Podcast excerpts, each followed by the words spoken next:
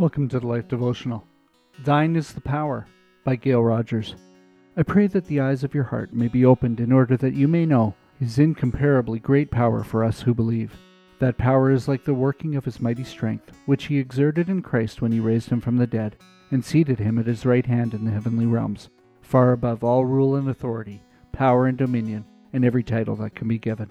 Ephesians 1:18-23.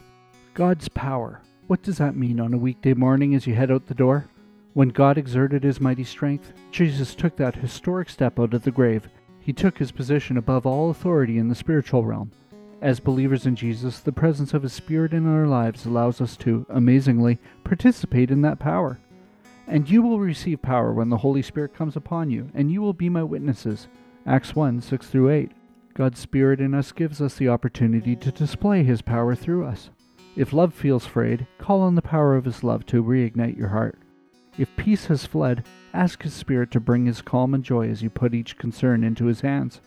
If impatience rules, ask for God's power to be exerted in your heart to give you a greater measure of kindness and gentleness.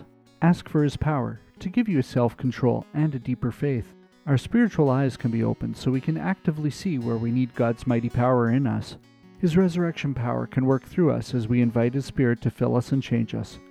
God's transforming power can reorder your life for His glory.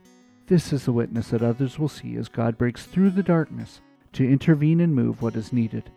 It happens as we invite Him, because the power belongs to Him. A prayer for today. Dear Father in heaven, thank You that all power in heaven and earth belongs to You. We often feel powerless in our lives as we look around our world.